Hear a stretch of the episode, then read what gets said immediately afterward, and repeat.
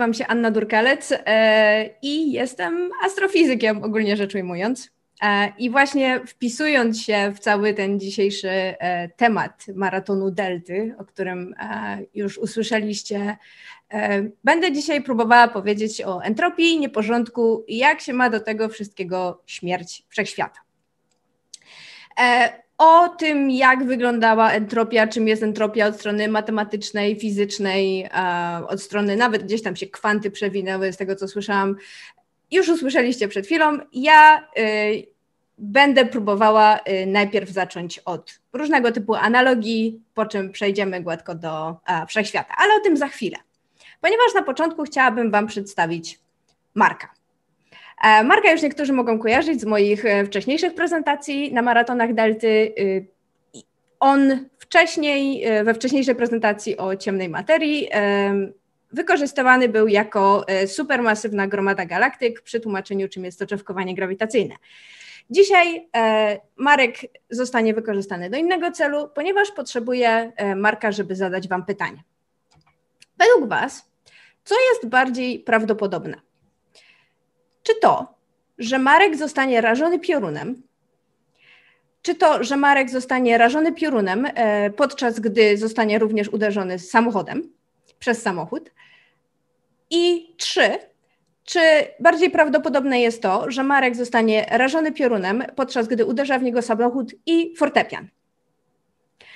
Macie trzy sekundy na odpowiedź. Co podpowiada Wam intuicja? Intuicja podpowiadałaby nam, i to jest w sumie dobra intuicja, znaczy mam nadzieję, że, że Wam również to podpowiada, nie jesteśmy sadystami i najbardziej prawdopodobne jest to, że Marek zostanie tylko rażony piorunem. Ale dlaczego? Głównie polega to na tym, że te pozostałe wydarzenia, Marek rażony piorunem i uderzany w samochód i Marek rażony piorunem, uderzany w samochód i fortepian jednocześnie, są po prostu zbyt złożone. Występuje tam, one są zbyt konkretne, jeżeli mówimy tutaj w intuicyjnych pojęciach, zbyt konkretne, żeby mogły być bardzo prawdopodobne, żeby te wszystkie trzy wydarzenia, e, uderzenie fortepianu, uderzenie samochodu i uderzenie pioruna wystąpiły jednocześnie. Ok, to na razie tyle. Dziękujemy Markowi. Obiecuję, że żaden Marek nie ucierpiał w czasie tego eksperymentu. Ale mam dla Was e, drugie pytanie, które również będzie nam potrzebne do e, intuicyjnego wytłumaczenia tego, co się dzieje we wszechświe- ze wszechświatem w połączeniu z entropią. Chciałabym zadać Wam pytanie, co jest bardziej prawdopodobne e, i czy Wasze biurko wygląda w ten sposób, czy w ten sposób? Oczywiście, y, jeżeli ktoś jest bardzo porządny, przepraszam, e, w większości przypadków biurko, które wygląda w ten właśnie sposób, e, jest e, niestety bardziej e, częstym e, zdarzeniem. E, Ale oczywiście możemy doprowadzić biurko z jednego stanu do drugiego. Możemy go uporządkować. Ale żeby to zrobić, musimy no, zużyć trochę energii. Potrzebujemy włożyć energię w to, żeby uporządkować nasze biurko. No ta energia nie bierze się znikąd, my wykorzystujemy własne zasoby energii, które uzupełniamy poprzez jedzenie, ale w każdym razie po ilość tam po sprzątanych biurkach, no będziemy zmęczeni. Wykorzystamy energię, którą włożymy w to, żeby uporządkować e, biurko. No i niestety biurko e, ma tę niestety złą właściwość, że jeżeli zostawimy je niesprzątane przez jakiś czas, no to wróci do stanu sprzed naszego sprzątania a, i będziemy mieli znowu nieuporządkowane biurko. No i tutaj wchodzi nam na scenę entropia. Już słyszeliście wiele jej definicji, e, miara nieuporządkowania, druga zasada termodynamiki i to wszystko. To, co jest potrzebne do e, zrozumienia w kontekście tej prezentacji, w kontekście Wszechświata, to będą dwie rzeczy. Po pierwsze, to, że rzeczy mniej konkretne są bardziej prawdopodobne. Czyli bardziej prawdopodobne jest to, że wystąpi jedna rzecz, a nie wystąpią trzy rzeczy naraz na przykład. Fortepian, samochód, pianino, pamiętacie. Druga rzecz, którą chciałabym, żebyście zapamiętali, to to, żeby przejść, żeby zmniejszyć nieporządek, trzeba włożyć w ten układ nieporządku jakąś energię i żeby w ogóle utrzymać nieporządek, to trzeba dostarczyć energię, bo inaczej ten nieporządek będzie się znowu zwiększał i znowu się będzie zwiększał. To są bardzo, ja od razu podkreślam, to są bardzo intuicyjne wyjaśnienia, czym jest entropia. Jak wcześniej Maciek powiedział, to nie są bardzo dobre wytłumaczenia, fizyczne wytłumaczenia, czym jest entropia, ale dają nam głównie pojęcie i e, dają nam intuicję o tym, jak możemy rozumieć e, entropię.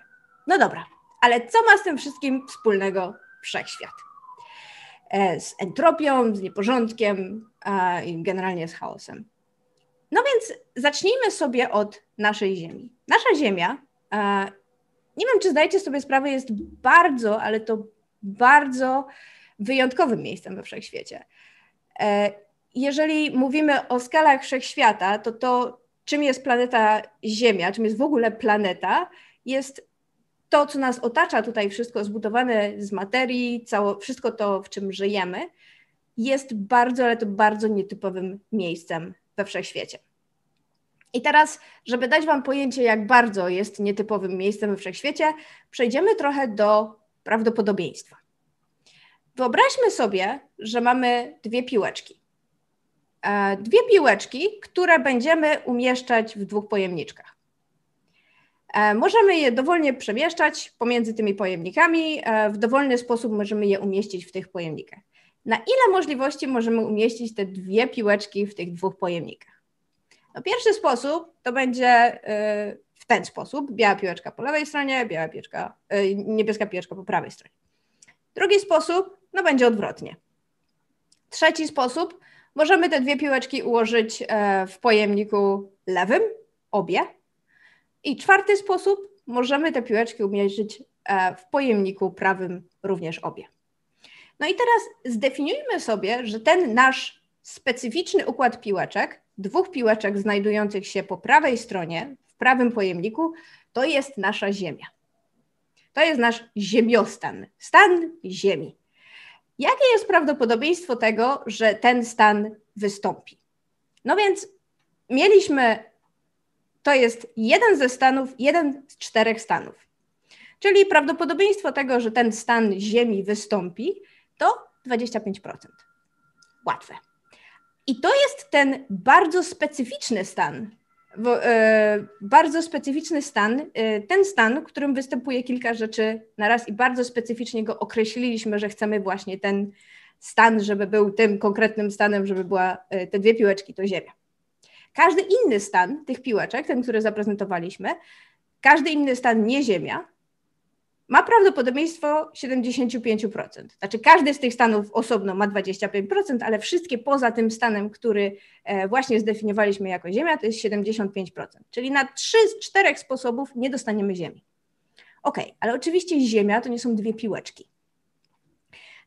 I teraz, żeby dać wam intuicję, jak bardzo to szybko się wszystko zmienia, to jeżeli mieliśmy dwie piłeczki, to dla dwóch piłeczek prawdopodobieństwo tego, że te wszystkie piłeczki znajdą się po prawej stronie w pojemniku prawym, to dwadzieścia pięć procent.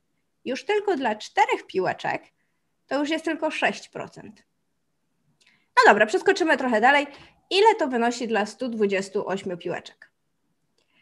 sto dwadzieścia osiem piłeczek to jest całkiem normalna liczba. Jeszcze sobie możemy ją ogarnąć, możemy, mogę ją nawet narysować właśnie w ten sposób, e, przedstawiając te wszystkie piłeczki w jednym pojemniku. Więc dla tych stu dwudziestu ośmiu piłeczek, żeby one, prawdopodobieństwo tego, że one wszystkie znajdą się w tym pojemniku po prawej stronie, wynosi jak jeden do czymkolwiek ta liczba jest. Więc przeszliśmy z dwudziestu procent do tylu procent, tylko zwiększając liczbę piłeczek od dwóch do stu dwudziestu ośmiu. I dla, to jest trzy na trzydziestym siódmym miejscu po przecinku. Takie jest prawdopodobieństwo wystąpienia tego stanu. Oczywiście Ziemia nie jest zbudowana z dwudziestu ośmiu piłeczek.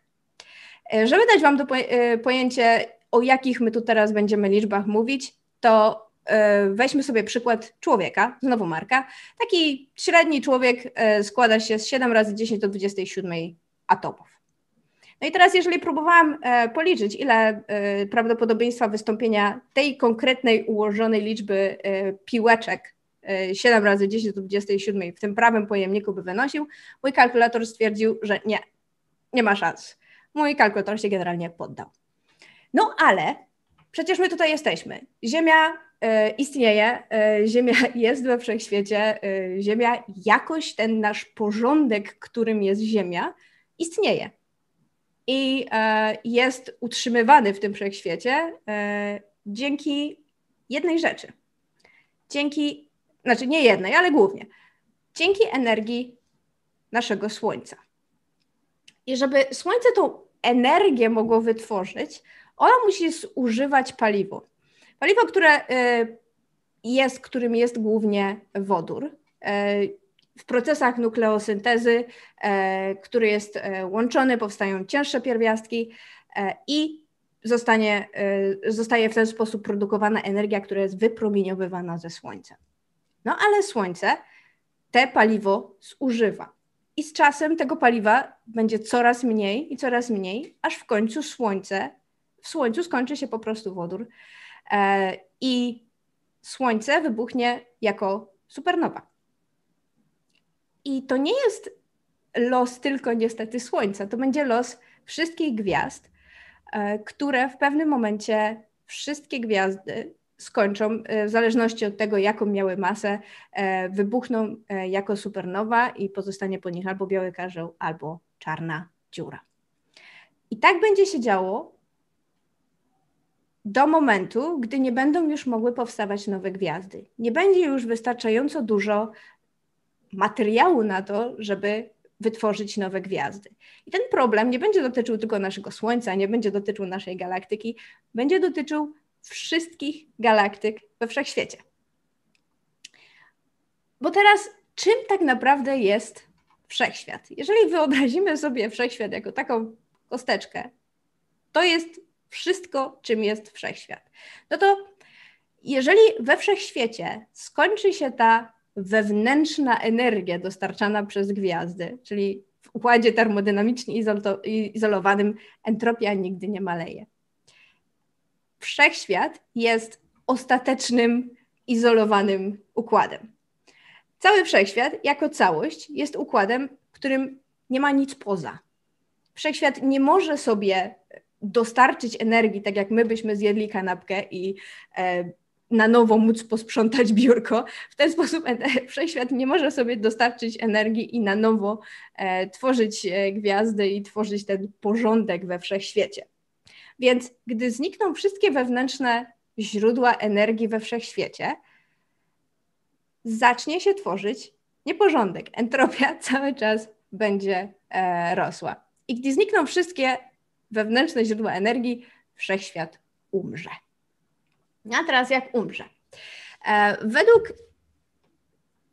standardowego modelu kosmologicznego, tego, który jest uznawany teraz za najbardziej prawdopodobny, Wszechświat umrze z wychłodzenia.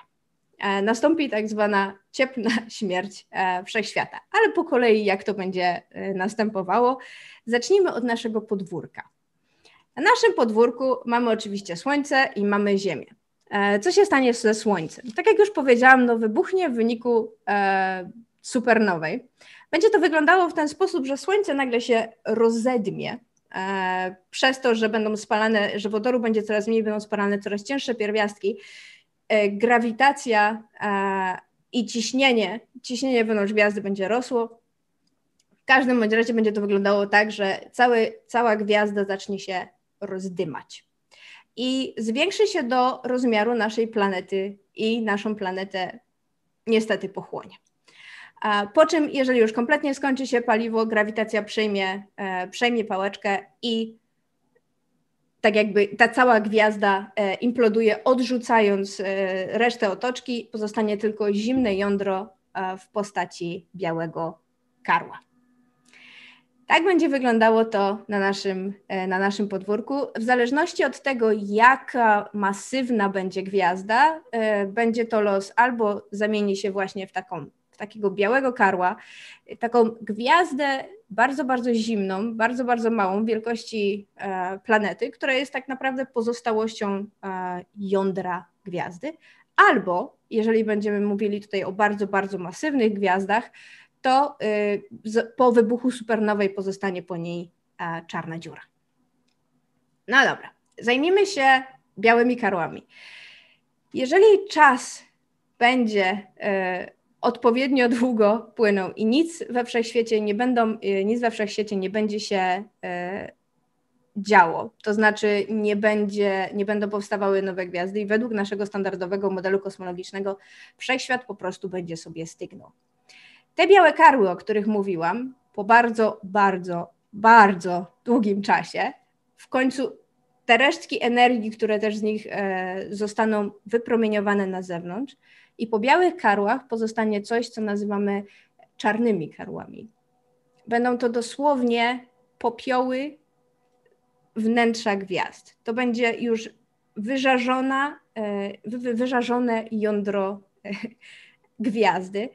I żeby dać wam pojęcie, jak długo takie coś, taki proces będzie miał miejsce, to w tym momencie jesteśmy prawie pewni, że we wszechświecie tego typu czarnych karłów po prostu nie ma, ponieważ wszechświat istnieje zbyt krótko, żeby takie czarne karły mogły powstać. Więc to oczywiście te wszystkie obrazki, które wam pokazuję, to jest wizja artystyczna. Jeżeli mówimy o materii w tych właśnie czarnych karłach, to teraz już po tym bardzo, bardzo długim czasie, gdy mówimy o całej materii we wszechświecie, teraz wchodzimy trochę na takie hipotetyczne, hipotetyczny grunt, co by się działo właśnie z tą całą resztą materii, która pozostanie. No więc mówimy tutaj o czymś, co się nazywa rozpadem protonów, rozpadem, jest to hipoteza.